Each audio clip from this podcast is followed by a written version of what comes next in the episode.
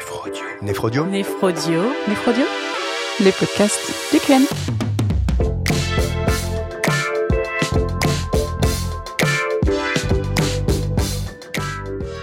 Bonjour, je suis Sandrine Lemoine, néphrologue à Lyon.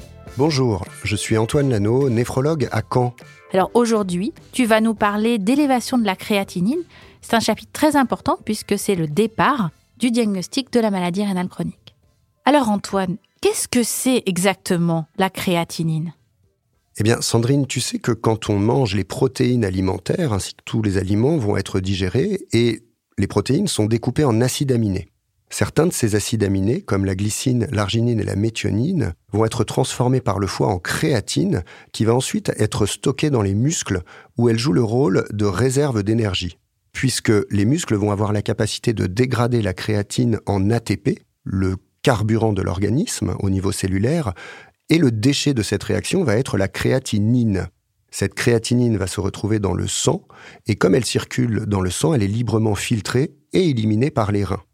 Donc la créatininémie, elle va être un équilibre entre la synthèse par le foie et le stockage musculaire de créatine d'un côté, et d'un autre côté, l'élimination par les reins. Mais comment on interprète cette élévation de créatinine dans ce cas-là? Eh on a vu qu'il s'agissait d'une situation d'équilibre et habituellement, on considère que la production musculaire est constante.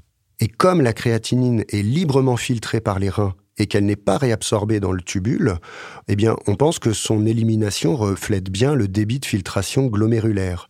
Donc, on va utiliser la créatinine pour estimer ce débit de filtration glomérulaire. L'élévation de la créatininémie est interprétée comme une diminution du débit de filtration glomérulaire. Mais en pratique, comment on fait pour quantifier euh, ce débit de filtration glomérulaire? Eh bien, on a plusieurs moyens et pour cela, on utilise des formules qui ont été établies sur de grandes cohortes de population. Alors, les formules, il y en a plusieurs.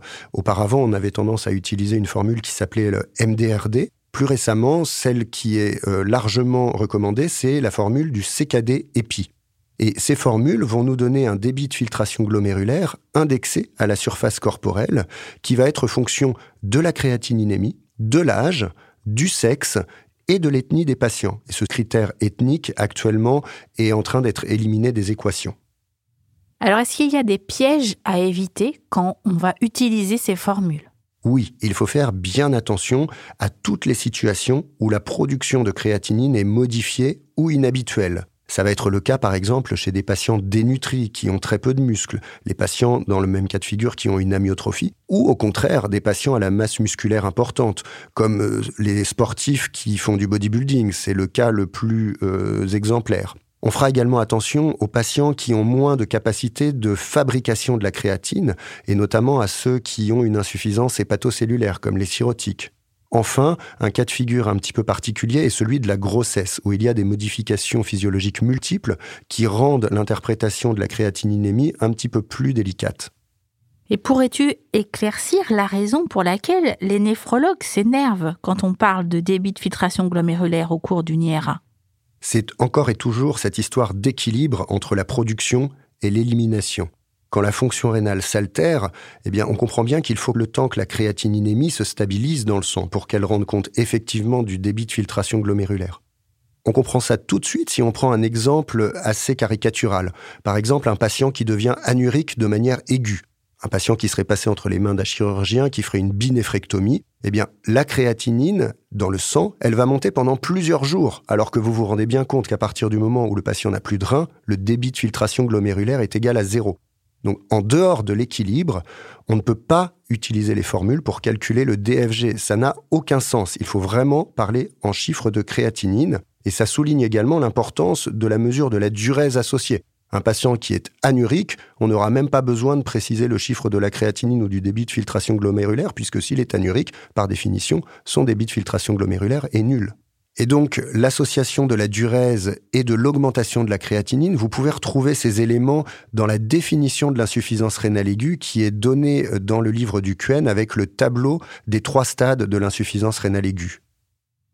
Donc, Antoine, il va falloir faire la différence entre insuffisance rénale aiguë et insuffisance rénale chronique. Mais en pratique, comment on peut faire? Eh bien, le plus simple et le plus fiable, c'est certainement de demander aux patients de ramener les anciens résultats de prise de sang pour avoir accès aux chiffres de créatininémie anciens.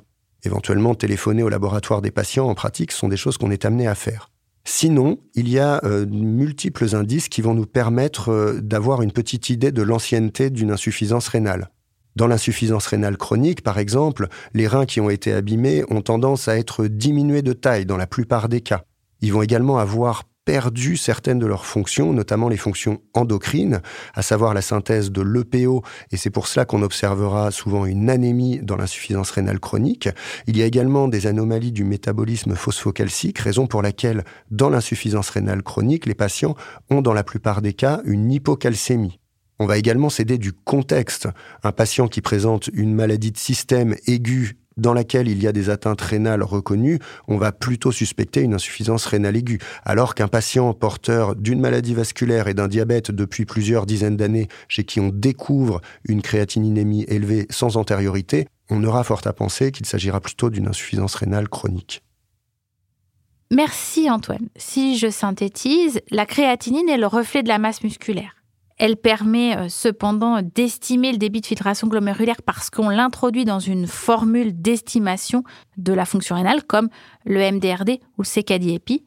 Mais il y a donc des limites à ces formules. Il faut toujours avoir l'esprit critique puisque à chaque fois qu'un patient aura une modification de masse musculaire, les formules ne seront plus valables. Et j'imagine donc que ces formules ne doivent pas être valables également chez l'enfant. Tout à fait, Sandrine. Chez l'enfant, il y a une formule particulière qui s'appelle la formule de Schwartz qui est habituellement utilisée. Et j'en profite pour rajouter un mot à propos de ces formules, c'est qu'il ne faut pas oublier que ce sont des formules faites sur de grandes populations, mais qu'à l'échelon individuel, il y a ce qu'on appelle des outliers, c'est-à-dire des patients qui sortent du nuage de points pour lequel on a une bonne corrélation entre la créatinine et le DFG estimé. Donc, ces formules sont très utiles en pratique, mais il faut les utiliser toujours avec un esprit critique. Merci beaucoup Antoine. Merci Sandrine.